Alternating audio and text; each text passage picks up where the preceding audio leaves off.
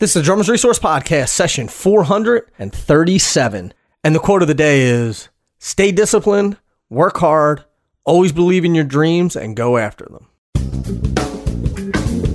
You're listening to the Drummers Resource Podcast, home of in depth interviews with the world's greatest drummers, music industry professionals, and thought leaders.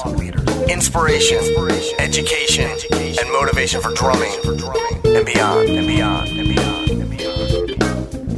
What's up, boys and girls? Nick Ruffini here, episode 437. Once we get to 500, I don't know what's going to happen. It may get crazy. I don't know. Maybe we'll go to every day. Maybe we'll do five podcasts a week or seven podcasts a week. I don't know. Who knows what's going to happen? Anything is possible. And uh, thanks for being here. I appreciate it. If you haven't checked out the podcast already, uh, this is the first episode you've ever checked out. There are 437 other episodes you can listen to for free on iTunes, Stitcher, Google Play, Spotify, all that fun stuff. If you've been listening for a while, do me a favor, leave a rating or review on iTunes. That helps people know about it and lets people know that this is a legitimate podcast and that they should be they should be listening to it too.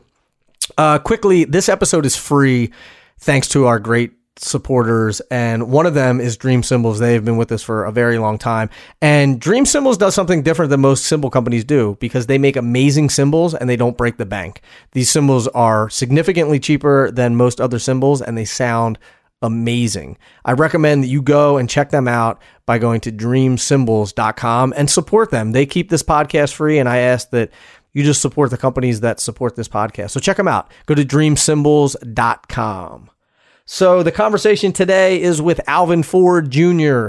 And Alvin is he's a young phenom drummer. He's out in New Orleans, and I mean he's not so young anymore. He's not old either, but uh, he's been at it for a while. And He's played with Pretty Lights. He's played with Trump, or now he's playing with Trombone Shorty. Uh, he's getting ready to go out with Karl Denson. He's played with Dumpstaphunk, and he and I got introduced actually backstage at the Trombone Shorty show. I was there hanging with Stanton Moore, and Alvin was there. We started chatting. I said, "Dude, we should get you on the podcast," and he he decided to uh, throw himself into the ring of fire and come on the podcast. So super stoked about it. This is a great conversation. We talk about how he built his career. He talks about the hard work that went into it. He talks about, you know, that that gap of of where you are and where you want to be and how you can get there. So just a, a really inspiring, honest, open and raw conversation with Alvin. So let's get into it.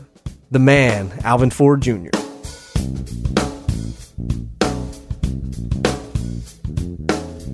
Alvin, what's up, dude? How are you?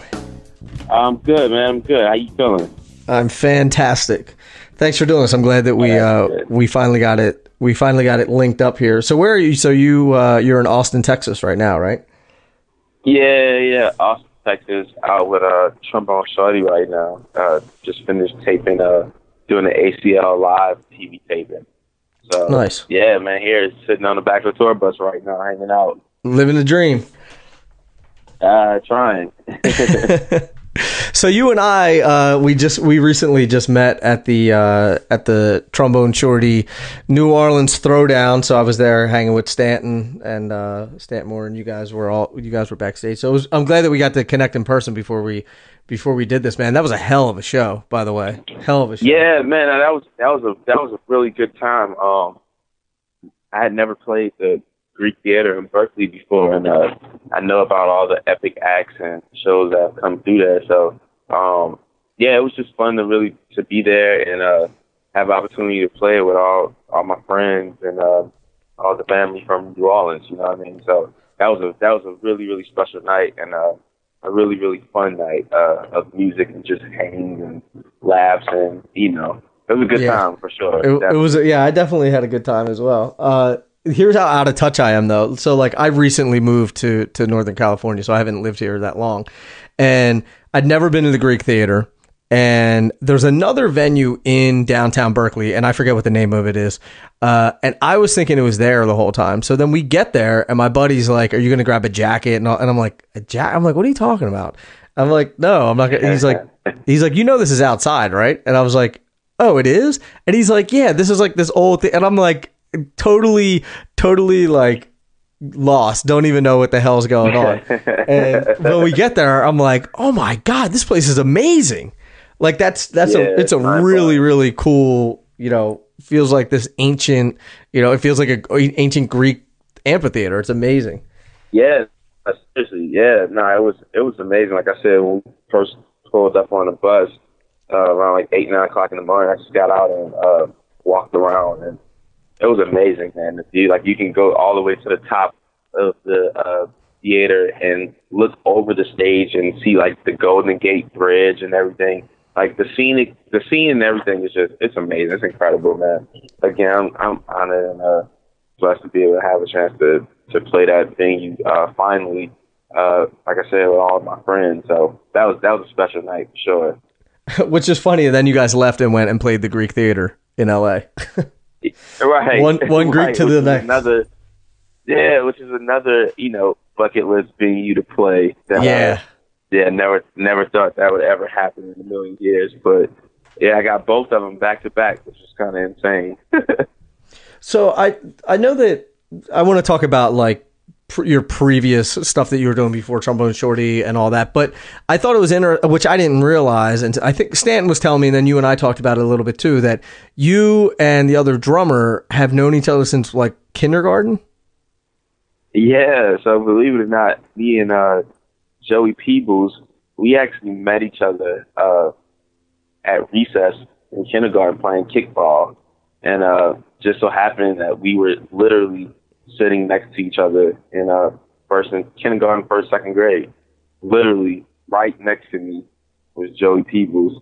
So it's kind of insane now to think that here we are uh, traveling the world, playing like all these amazing venues, uh, sitting next to the same guy I was sitting next to in kindergarten. That's which nuts. is pretty insane. yeah. So we, So were we you guys- have a long history. Were you guys uh, were you guys both brought into the band to get so for people who don't know, Trombone Shorty has two drummers, so um, and a percussion player. So Yeah, Weedy Brown, who's amazing. he's insane, like, man. Incredible. insane. Uh, so were you guys brought into the band together? No, so when when the band first formed, uh, the band started a long time. We all were in high school, and uh, Joey was in the band when the band first started, and I was always around because that was all my friends. So I've been subbing shows and playing shows with the band here and there since I don't know, maybe like 16, 17, or something like that.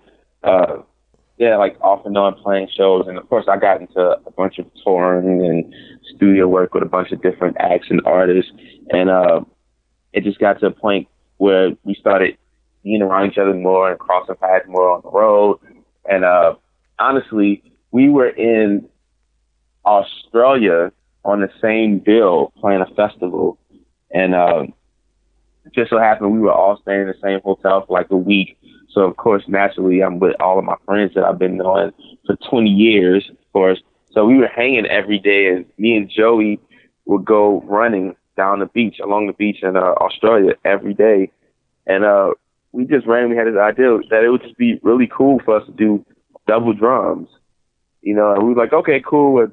The at big New Orleans Jazz Festival was coming up, and it would be cool to play at the uh, Trombone Shorty home uh, throwdown show that he does every year for uh, Jazz Fest at the Saenger Theater. So that's where it all started. It all started with us being in Australia, talking about we should play together, and Jazz Fest was coming up in like maybe like two, three weeks. So we made it happen. We played one show, and after that one show, it was kind of like magic and really special just to be there with, um, again, all your friends that you figured out and learned how to play music with, you know what I mean, your entire life. Right. So we were like, you know, we should do this more often. And next thing you know, here we are like three years later, like touring still and hanging Nice. and having a blast and playing music together. What's the hardest part about playing with with I'm going to say three drummers because it is three. It's two drummers and a percussionist, but what's what's the hardest part about that? Uh, the hardest part about it is uh, figuring out where to get in and where to get out. that's the hardest part about it. You know what I mean? Because it's not just you.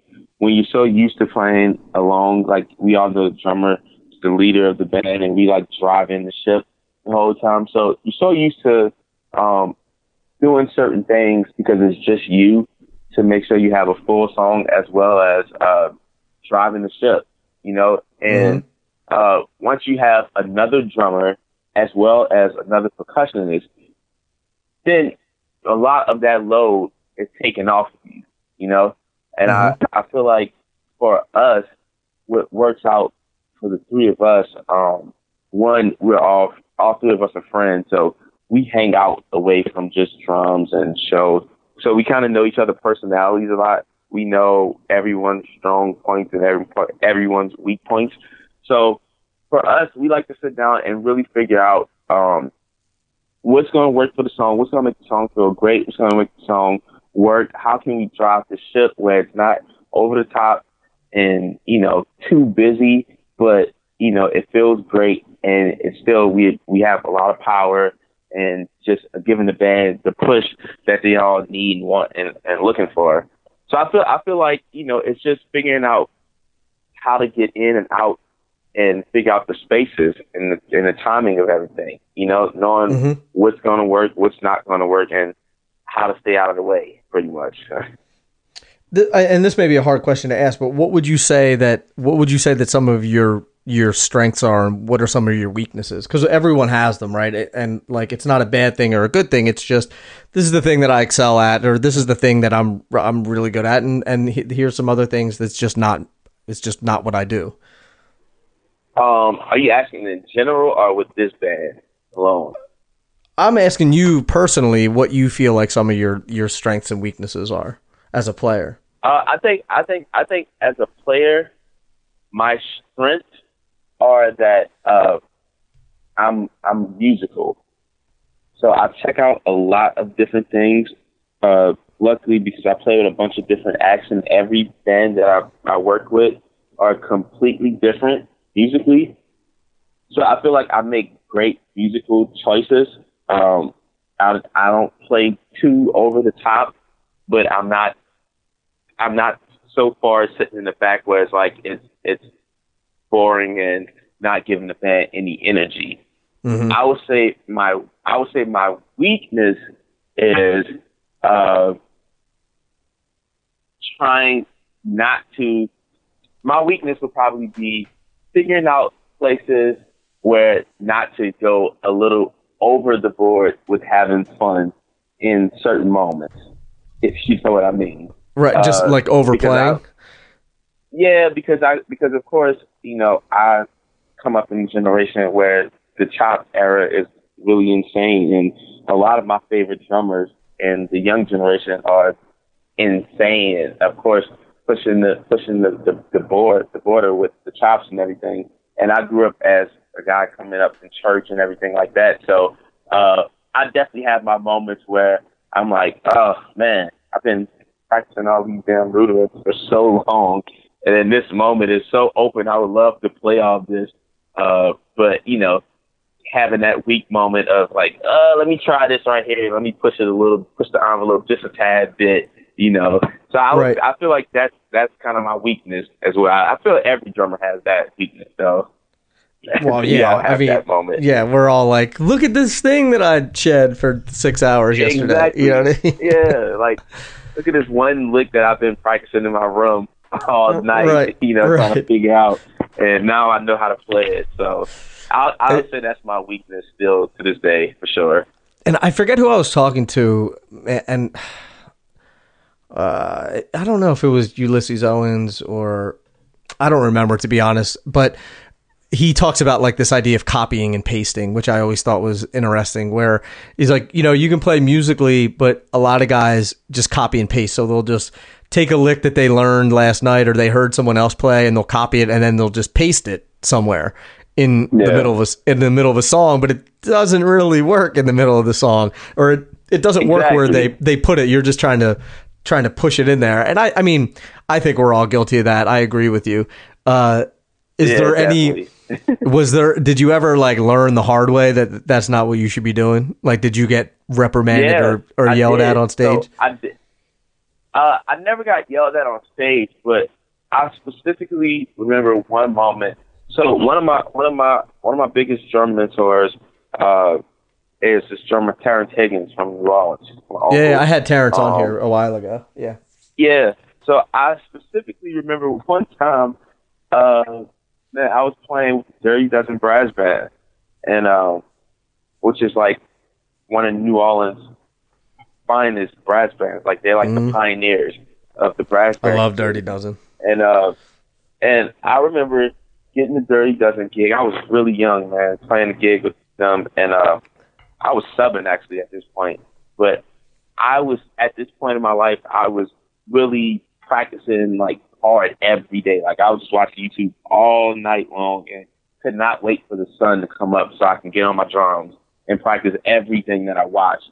And uh, I don't I don't remember the specific song we were playing, but we were playing one song and it's like we had, there's the band has these hits in there, and I was playing like all these crazy chops that I probably had just watched off like the Modern Drummer DVD with like Ronald Bruner and Aaron Spears and all of them on it. Yeah, I was yeah, playing all these, like, and then when the gig was over, Terrence Higgins pulled me to the side and he was like, "Don't ever embarrass me like that ever again." Really? like, play. Yeah, he was like, first of all, you weren't playing from your heart at all. You were just playing from your head, thinking about everything that you watched last night. And then he was like, at the same time, you were you had nothing to do with the genre of music that you were playing at all. You, you were so out of context that you know instead of you playing and thinking you were impressing everybody, you were making yourself look more like an idiot. right.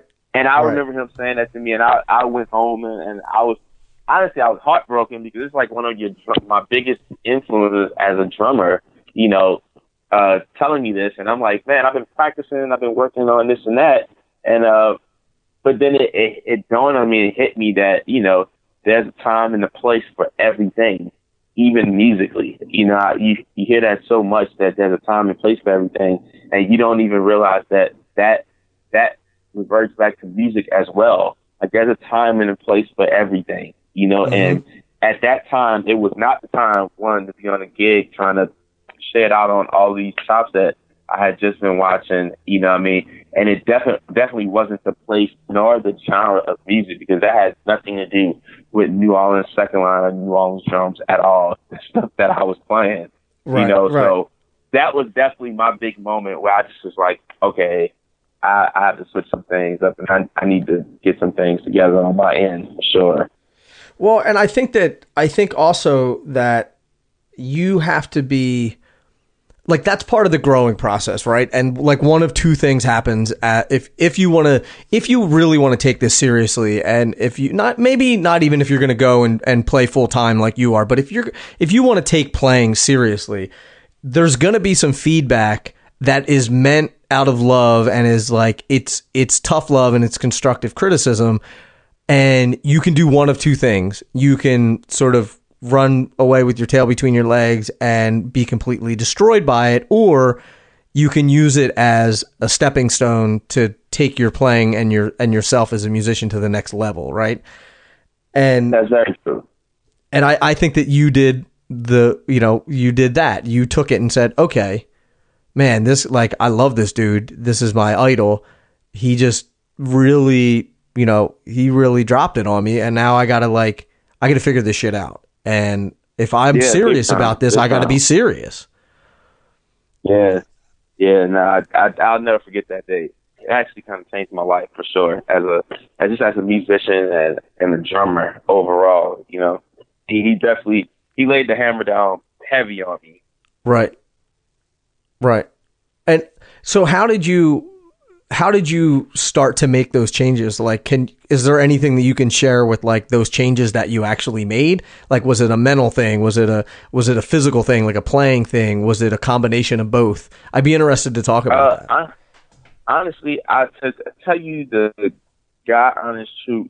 Everything changed for me as a player. Um, I had my daughter when I was 21 years old, Mhm. and around that time, you know, like I said, I just been practicing and going crazy, and uh, but I had my daughter, and man, when I had my daughter, my whole life changed completely. I had never been like that inspired ever in my life. You know what I mean? To Mm-hmm. to to really chase after my dreams and and to really go hard. So once I had my daughter, um, that inspired me to really take music and everything in the culture of music serious into another level. So I started really diving into songs and the bands and the artists that I was playing with and really doing some searching trying to figure out like what was the artist thinking, what were what was the drummer thinking when he was recording these parts, like trying to figure like trying to really like get myself in inside of the music. So when it came time for me to play, uh I was coming from a place where clearly I understood the music but as well as being myself and figuring out how to play the music uh from a young man's point of view, but still all in context, you know? And uh that time that time for me, man, it, it really it was really a special moment for me because that's really honestly when the ball got rolling for me um in my career. Like I was doing things before that, but yeah, once I had my daughter, man, that that that changed everything for me. That's when just the whole idea of playing music, playing the songs, playing with feeling, um, making, learning how to, learning how to lead the band, but as well as when you're playing behind the artist, uh, push the artist, make the artist feel great, you know, uh, drive the ship. Like I really learned all those things, uh, at that point in my life. And, and, um, yeah, it was, it was a special moment, but if I had to put my finger on anything, uh, it was definitely when, uh, yeah, when Blake Elena Ford was born, man, for sure. It's amazing. It's amazing. And what I what I hear when you say that is that you're like I became a professional. And not like uh, and it, I don't I, and when I say professional I I don't think of like I don't care if you play full time or if you play part time or if you play on the weekends and you have a day I don't care what it is. But if you're a professional then you take it seriously. And I have this theory that we as humans think that we will start we will become a, how can i say this we will develop these professional quote unquote professional habits and systems and processes and all that stuff once we get there so we're like Yeah, yeah, of course. Like when I'm touring all the time, like I'm gonna be, I'm gonna be spending, you know, eight hours a day, like learning all these different drummers and how they played on these records. Yeah, when I'm touring all the time, I'm going to, you know, make sure that I'm charting out my tunes, or I'm gonna be doing this thing, or I'm gonna be studying, and I'm gonna be practicing more diligently and all that. And I'm like, no, no, no, no. It doesn't happen that way. You Yeah. gotta get, you gotta develop those habits first, yeah. and then you time. get there, right? Yeah, no, that's very that's very true, man. Like I said, we all, I like I can speak for myself. I definitely was one of them. You know, it's like oh, when I get to when I get a call for a big gig or a big tour, like I'm gonna be all the way on it, and I'm gonna have all my things together. And like you said, man, that is that is so far from the truth. It's like if you don't practice those things now, before you get to that point, by the time it gets to you, it's too late. And uh, If it ever even gets to you. thing- Exactly. If you ever get that moment, 'cause that moment does not come to everyone. You know what I mean? Like getting the chance to do what you love for a living, especially in the music game, it's not as it's not as easy as it seems. And those calls and those big calls, those big tours, uh, that don't just happen every day. You know, so there's a lot of people that sit around and, and wait for that for years and years and years, man. And uh, I, I to go back to what you were saying about uh, you know, thinking you're gonna just automatically do something. I remember my dad telling me a long time ago. My dad told me he's like, if you're practicing and and you get yourself ready now, you know, and and you're ready for when the call comes, you don't have to worry about practicing and getting yourself ready. If that Right. makes any sense. So Right. he's basically saying, you know, if you work it out now and stay ready for when the call comes, you don't have to prepare yourself. You're already ready. You already know about how to be a, prof- a professional. You already know about learning music and diving into the music and and really, you know, perfecting the songs and being able to just be on top of everything, you know. And because, like I said, you don't have time to be like, oh, I'm just gonna sit around and I'm not gonna take anything serious now. I'll just wait for the day when I actually get the call. It doesn't work that way at all. Right. it really don't. And of course, you know, like I said, when we young, we all we all think that way, man. We all think we know it all. We all like, oh, whatever. Now I'll wait until I don't know, name your favorite pop star or whoever calls you for some gig, and you're like, oh, I'm just gonna turn on the switch. That's not Mhm. the case at all. It's it's not. It's such all. a such a foolish thing. I love that quote. Uh, Like I, yeah, I, I'm sure that you know other people have said it too. But I remember Will Smith saying, "He's like, if you stay ready, then you don't have to get ready. Like exactly. just be ready." I'm sure by now you've seen all these cryptic messages from Mapex on their Instagram page about a breakthrough in versatility and sound isolation and resonance control. Well, let me tell you, I did some digging and I found out not too much, but I found out a little bit.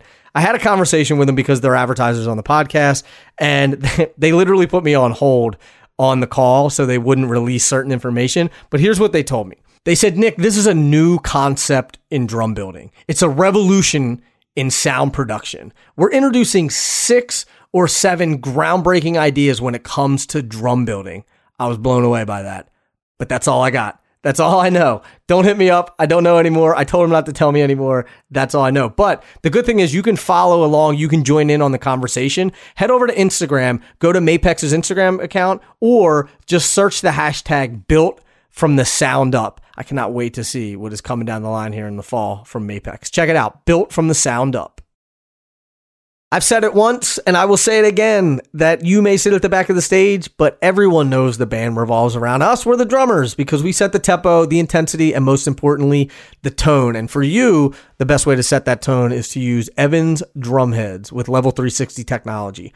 Thanks to level 360 technology, Evans drumheads fit perfectly across the shell and allow for increased tension to help you find that sweet spot.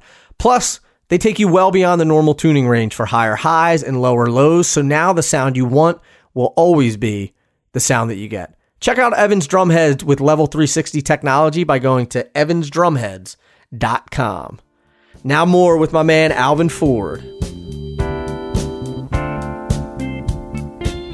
I always have this thing where it's like act as if, right? So like whoever you are, like they have this. I remember in college they were always like dress for the job that you want, right? Like dress for the job that you want, not for the job that Exactly. you have, right? So it's like I just look at it like act as if, like if you think that you're gonna like think about all the things that you would do if you're doing if you were in the position to be doing the thing that you wanted, right? So like if you wanted to be this professional touring drummer or whatever it is, this guy who's in really good shape or whatever, like you can use this anywhere.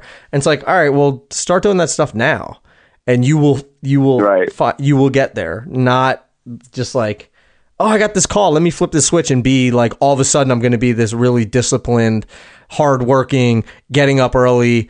You know, eating healthy, staying, staying, you know, keeping everything in check, managing my money really well. Like that shit's not going to happen overnight, man. You know? Right. At all. I wish more, more people knew that. Sure. That's we're that's what we're doing here. Al. We're trying to educate people. we're trying to let everybody know. And I, it's just I hear it. I hear it a lot with. Um, I deal with a lot of of people who are trying to figure out their career. So I'll do like career consulting with them. And a lot of times they're like, yeah, well, of course that guy practices four hours a day. Like that's all he does for a living. And like, of course this guy does that. Or of course this girl does that. I'm like, yeah, how do you think they got there? They were doing that well before anyone was paying them to do it. Or, you know, they were learning tunes well before it, they were getting hired for the gigs. definitely, definitely. It's a lot of a lot of those folks that you see that that are successful and doing their thing right now in the limelight. They were doing everything behind closed doors when people weren't watching. You know, a lot of Mhm. people put in time and and work and blood, sweat, and tears to to kind of get to the point where you see them. So you know, I, Right. I hope people aren't still thinking that uh, things happen overnight because that is not true at all. Man. Nope. Jesus Christ.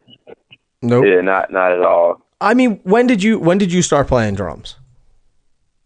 Uh, I don't exactly remember how old I was when I first started, but I definitely remember when I was six years old, I had my first church job when I was six. Right. And then I what was, like your first like big gig? church. Big gig? I mean, not huge, but like, what Um, was your real like profession? Your Okay, first like my first professional my gig? first my first professional gig that I remember uh, outside of well two things I I vividly remember. I remember being twelve years old, um, and I would go to this. My dad would take me to this gospel convention every year uh, called Gospel Music Workshop America, and uh, man, everybody was at this convention playing. Uh, Thomas Pridgen, uh, Aaron Spears, Jamal Moore, uh, uh, Robert Sput Seawright. Um, No pressure Mike there. Reed.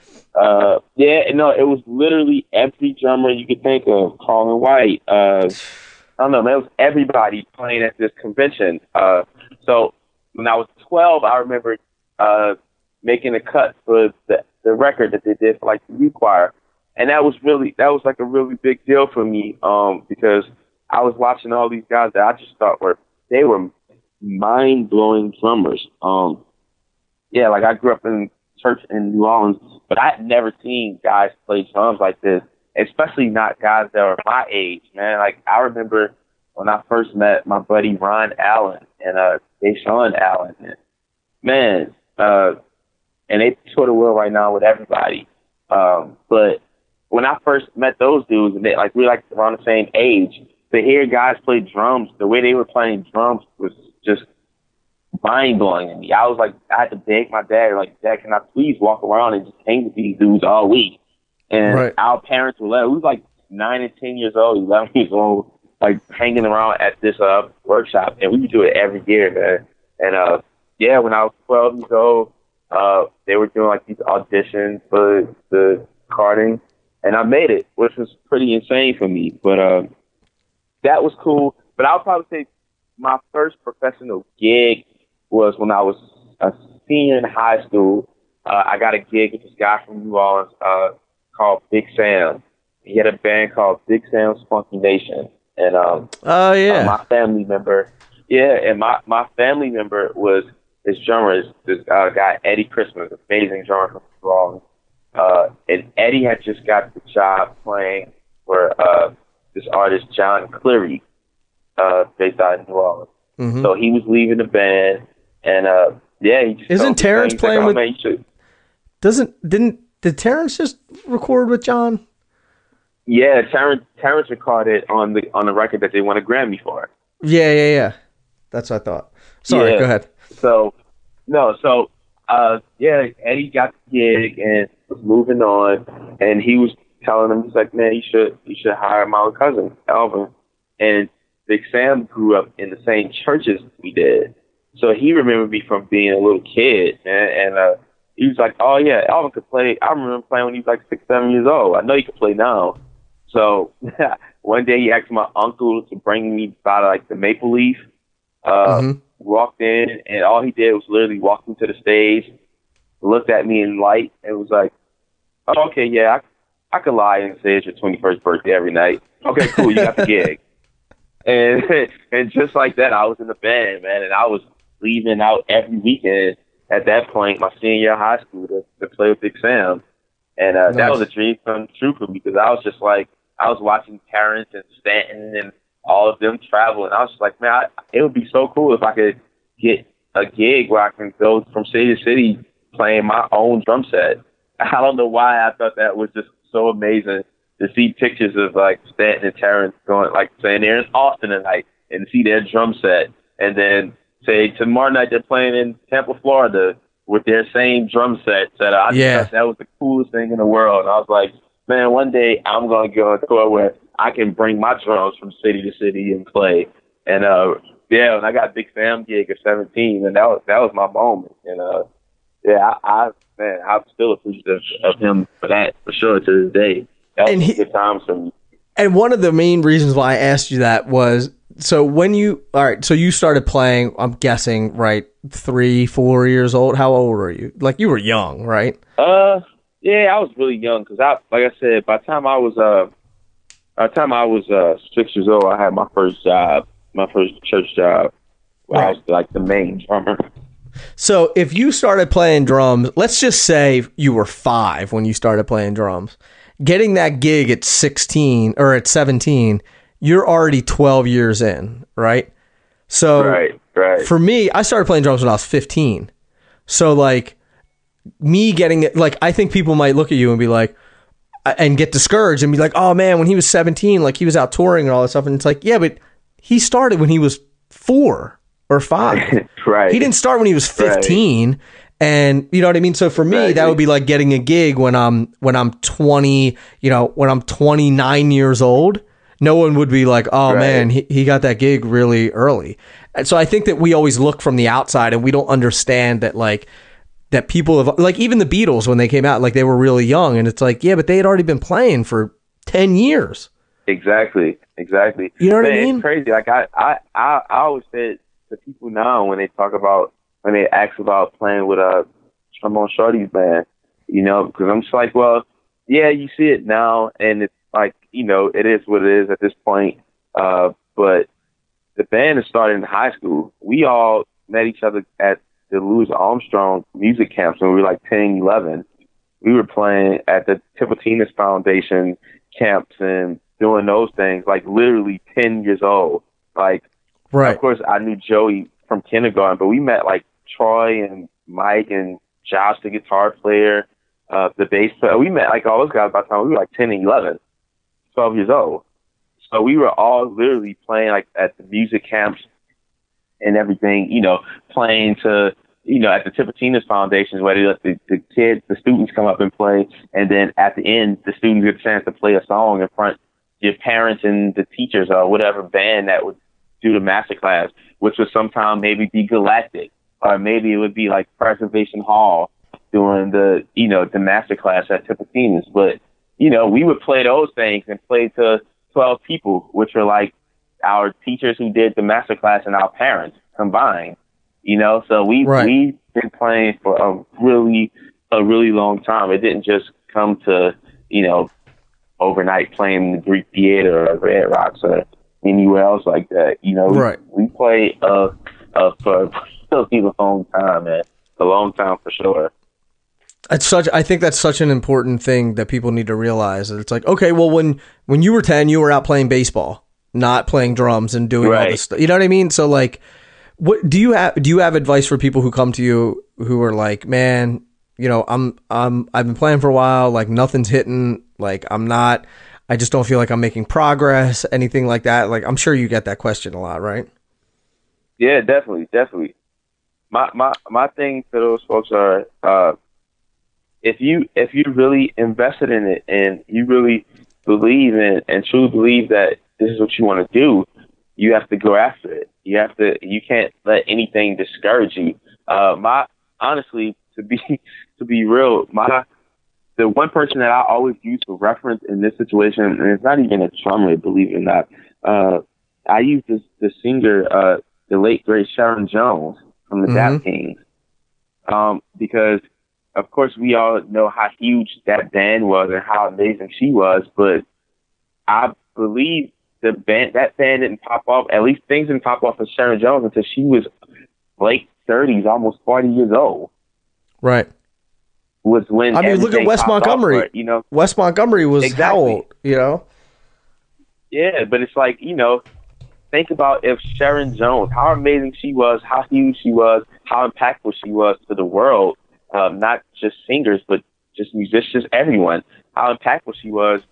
Imagine if Sharon Jones was just like, well, I'm 25 now, and it didn't work out. I'm 30 now, and nothing still didn't happen. I'm 33, 34, and, and it still didn't happen. You know what I mean? Like, what if she would have gave up on it? So I always look at, I always use her as a reference, as like, man, if you work after something, if you work for something and go after your dreams and really believe and work hard, then things are going to manifest for you. You know what I mean? Things, things truly will happen. And, uh, I, I truly believe that great things happen to those who work hard for it. You know what I mean? And, and go after, go after their dreams.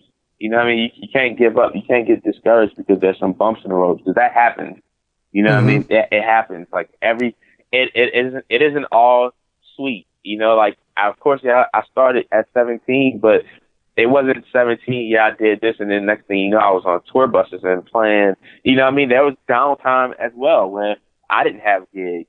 You know what I mean? Like it happens to the best of us, but you know that that didn't stop me from doing anything. That just made me sit home, practice, and keep it going, keep working after it, keep going after my dreams. Like I always told myself that I was going to travel the world, and I was going to be I was going to be a, a drummer and a, a great musician. And I, I remember specifically my girlfriend telling me that everybody, if I work hard, all the drummers that I sit at home and watch on YouTube all day, all those guys would know your name, and they all would know who you are and know you as a drummer. You know, you'd be in a drum magazine. You'd be doing the drum interviews and doing all those things. You know, and Mhm. uh, that that was some that was some hell of a motivation for me.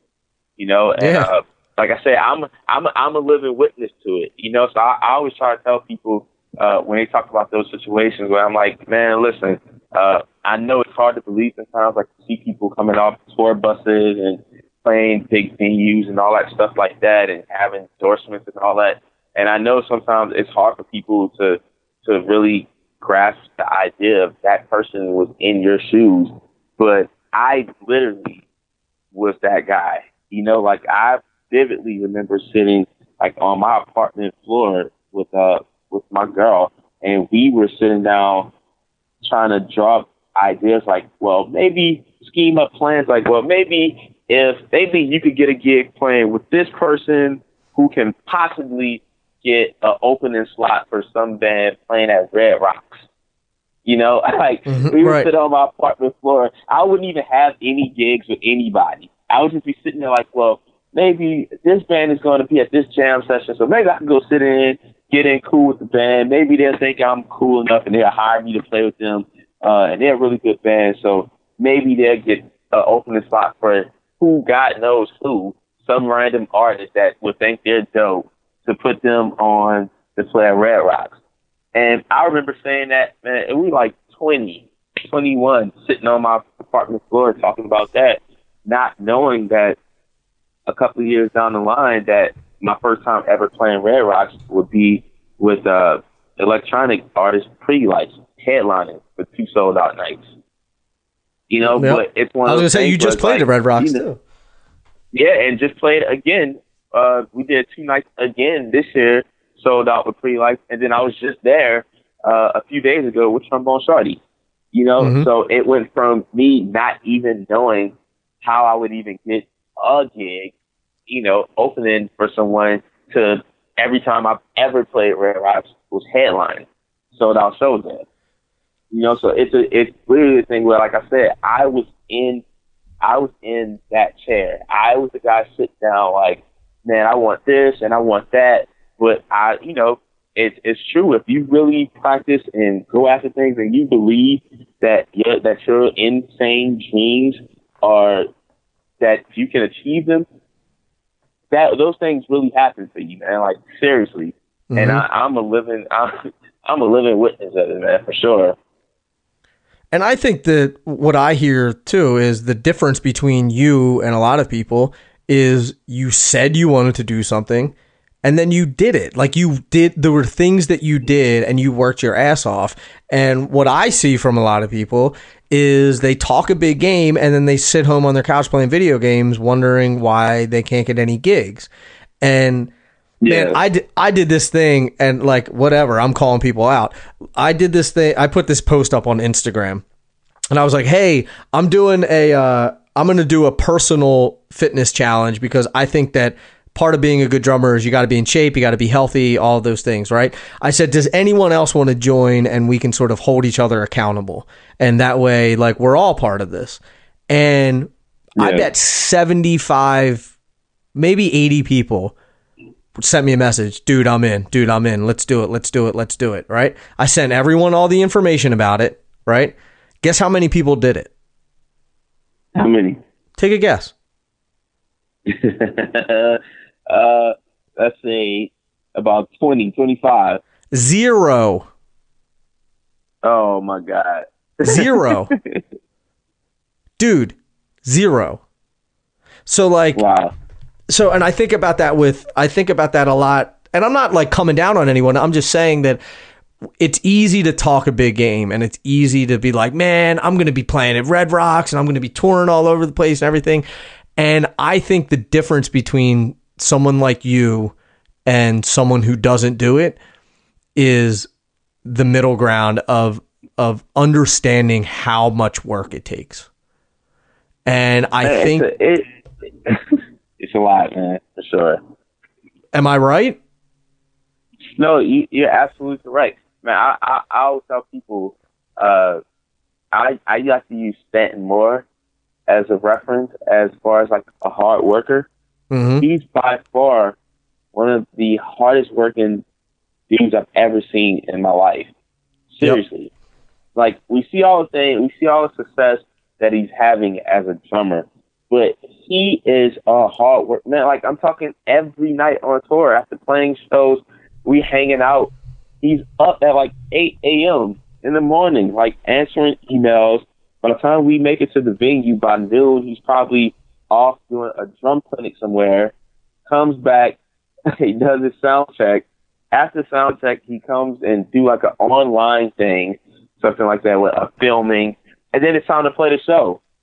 And I literally watched him do this like every, almost every day for two months. We were on this tour on a on a uh, trombone shorty throwdown tour, and I watched him do it for like two months, and I honestly could not believe it. Like I was kind of in awe because I always, know, like I said, I've been knowing him for years. I probably met Stanton when I was like 14 years old, 15 or something. Mhm. like Um, so he always kind of was very helpful with me with the drum industry and you know just how the the business side of things and how everything worked. But you know, like I said, I've been knowing him for years. But to be on the road with him, seeing him every day for like two months, uh, that was mind blowing for me because he he's definitely uh the person that says, "Oh, you know what? I want to try to do this," and actually act on it and make it happen and, and do Mhm. it. You know, and uh, that is mind blowing, man. That that that that's mind. That's he's a hardworking person. So I yeah, I always feel like if you want to be successful and you say you want to do something, you really have to act upon that. Like you really have to you have to come up with a plan and and try your hardest to to go through and get to get to that get through that tunnel. You know, those tunnel roads are it's dark, man, but you keep chipping away, there's gonna be some light at the end for sure. Mhm. You know, there's definitely gonna be some light at the end of the tunnel. Um, and like I said, just with Stanton, man, uh, I was using him for a reference because it was it was insane to see someone that's already successful. You know, like he's already successfully uh, doing what he wants to do. You know what I mean? He's talking Yeah. about a guy that's already been on the cover of Modern Drummer like two or three times, and he's already played the Modern Drummer Drum Festival, uh, been on the DVDs, and been at the PASIC Festival, playing all the drum uh, festivals and uh, touring the world. He's already playing all these amazing. He's already doing that, but still outworking all the folks who's trying to get to that point Right. that's that's mind blowing and insane to me, you know. So that I like I said, I was already inspired and motivated to work, uh, but seeing him for the past two months have kind of you know made me kick things up a notch uh, for my own self as far Mhm. as you know acting acting upon things. Like don't just say you want to do something and and just sit around thinking it's gonna come by you on YouTube or. Uh, I don't know, watching Game of Thrones or something like that. Right. you know what I mean? Like, The thing with got- too, like he's act. been doing that for years. Like it's not he didn't just start doing it last week. You know, he's been doing it for exactly. for 15 years. It's like he was telling me that when he was learning brushwork, he would get up at 6 a.m. on the bus and just sit on the front seat of the bus and just and do brushes. And I was like, it's insane. Like after a gig, and uh, yeah. and he was telling me this. And one night we were in Philly, uh, back when I lived in Philly, and we were he was playing at the I forget where he was. I think we were at the Electric Factory or something. So afterwards, everyone was going to the like upstairs to this after party thing, and Stan's like, "No, I'm gonna go shed." After the show, you know what I mean? I'm like, Everyone's partying, Oh, and you're gonna go into this room and shed. He's like, "Yeah, man, I got some stuff I'm working on." I'm just like, "You're you're a maniac," which is like, I don't know. I think it all goes back to that idea of like, if you if you want something that you're gonna have to you're gonna have to work for you're gonna have to do it consistently. And I think the good news is you're probably closer than you think, but the the that divide is you cross that divide by by by doing the work. And like when you look at someone like Yeah. you or Stanton Moore or Brian Frasier Moore or Calvin Rodgers or anyone, I always tell people I'm like if that's what you want to do, like that's your competition. Are you working as hard as them? Like are you Exactly. putting in that much effort? If you're not, you're going to lose. Sorry. Yeah, you just- have you have no chance if you if you not put it. Right. Those guys are putting in work, man. Like Calvin Rodgers is. Oh my God, bro, he's one of my favorite. drum- Like he changed my life when I heard him play Jonathan Keep Rain on Us when I was a kid. Like changed my life.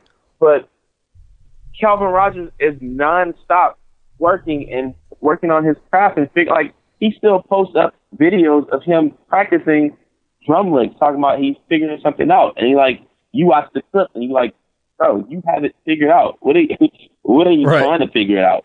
But Right. you know, when when the the the top of the top guys are still at it, like you see Aaron Spears, who we all know is insane, and he's still like, oh, I'm putting in work. I'm practicing. I'm I'm doing this and that. Like that should be the motivation of all motivation for any drummer that's trying to figure it out to get to the point where it's like, okay, uh, yeah, I don't have time to sit around at all because the guys who are killing the game right now and killing the industry, doing their thing, they're still practicing. Like Yep. all the all, they're still practicing. They're still like working on their craft and still figuring out ways to get better. You know, so yeah, man, you you have to you have to act you have to act on those things. Like you can't you can't just think it, it happens overnight. 'Cause that it just doesn't. It just don't work that way. Trust me, we all wish it did.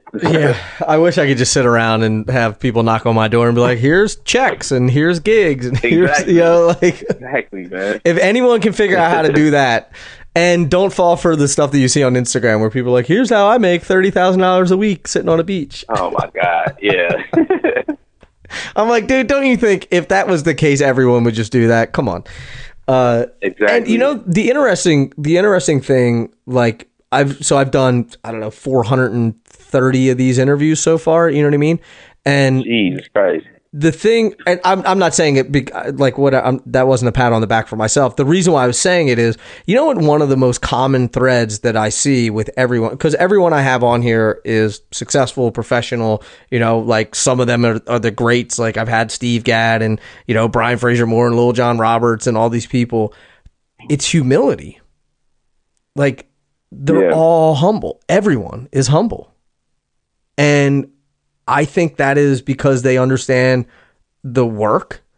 And I think that they understand no one wants to work with you if you're a jerk. And I think that it, I think that people realize that they're always going to be an eternal student. And That's very true. those are the people that make it. quote unquote true. make it. I- I, hate I hate saying make it, but Man, I'll never forget like one one important thing um my dad taught me. My dad is like my my dad is like my biggest uh drum uh influence. My dad was a, a drummer uh from New Orleans, uh gospel drummer, did a bunch of recordings with uh gospel artists. Uh I'll never forget my dad telling me um to my dad always told me two things.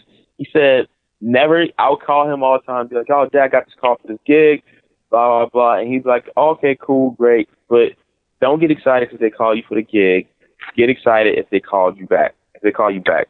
Because if Yeah. you get a call back that means you did something right. Don't Right. get excited for the call. Anybody that can play drums can get a call.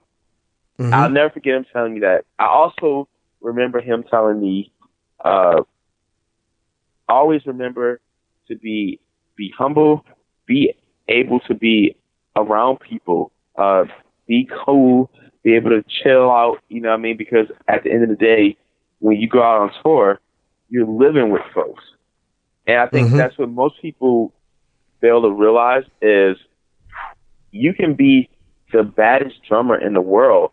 But if you are an idiot or an a hole, I don't want to curse on the podcast. a Oh, you can I curse on the podcast um, all the time. It's okay. Okay, great. If you're an asshole, no one is going to work with you because at the end of the day, to be completely honest with you, the shows on tour are maybe 90 minutes to two hours max. Right. An hour and a half to two hours max. So the one thing that you are amazing at, you're only really doing that for about two hours max on tour.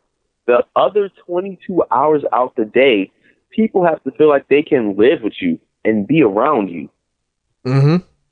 And if people can't be around you, if people, if you bring a bad energy into the room or a bad vibe, you'll be gone with the quickness.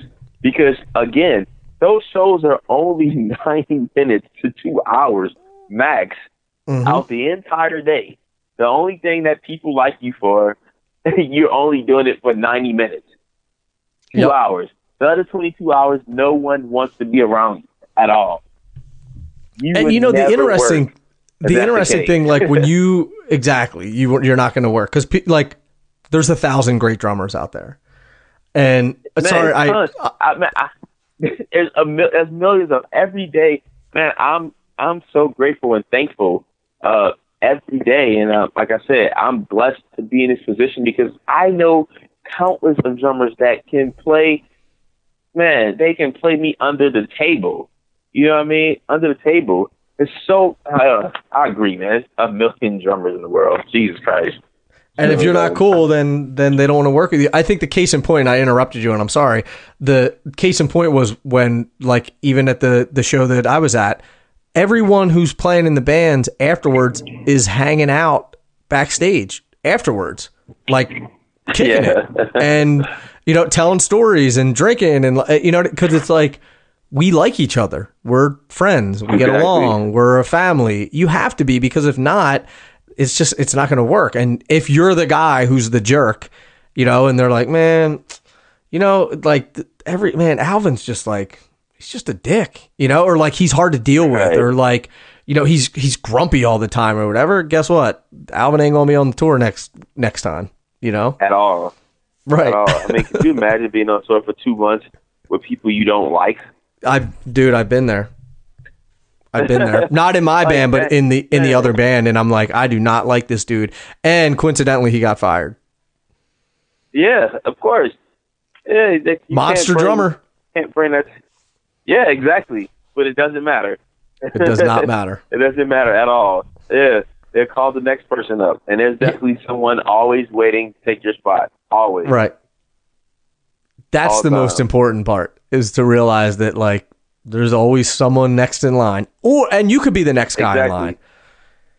Yeah. It You can know? be you.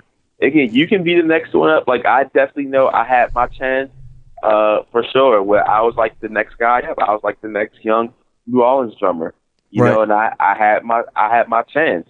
But just like I had my chance, I can name you at least five or six drummers in New Orleans right now that's up, that's working, that's doing their thing, but they're like the next up. You know, we have like Alfred Jordan, uh, uh, my little brother Ashton Ford. There's Devin Trustclair. There's uh, Brian Richburg. There's Walt Lundy. There's like all man. There's so many drummers that's in the city. That's like the next up. That's and all the young, hungry can play amazing. You know, they're all just sitting there waiting. Like you know, okay, as soon as it's my turn, I'll I'll be there. I'll be ready, waiting to walk through the door. Right. And that's the reality of the situation. There's always the next person in line Mhm. all the time. For sure. People got to keep that in mind. So Yeah, big time, man. so if people uh, are trying to keep up with what you're doing, what's the best way that they can they can follow you and and tag along, see what you see what you got going on, see you live? I recommend going to see him live. So, where's the best places they can do that? Oh man. Uh, the best place I'll tell you is follow me on Instagram. Uh, my Instagram handle is Alvin Ford Jr. Uh, or you can go to Facebook, Alvin Ford Jr. Uh, I know Instagram is like the main thing right now, what we all are doing. Uh, so if you go follow, follow me on Instagram at Alvin Ford Jr. Uh, you see everything that I'm working on. I'm always posting up about everything uh, between uh, Trombone Shorty, uh, Pretty Lights, Dumpstaphunk. Uh, I'm going out doing some shows uh, the next couple of days with uh, Karl Denson, um, uh, Grace Weber, uh, PJ Martin. Uh, I have a bunch of stuff happening. But the best way to find me, guys, Alvin Ford Jr. Uh, I follow people back because I, I want to see what's going on with everyone as well.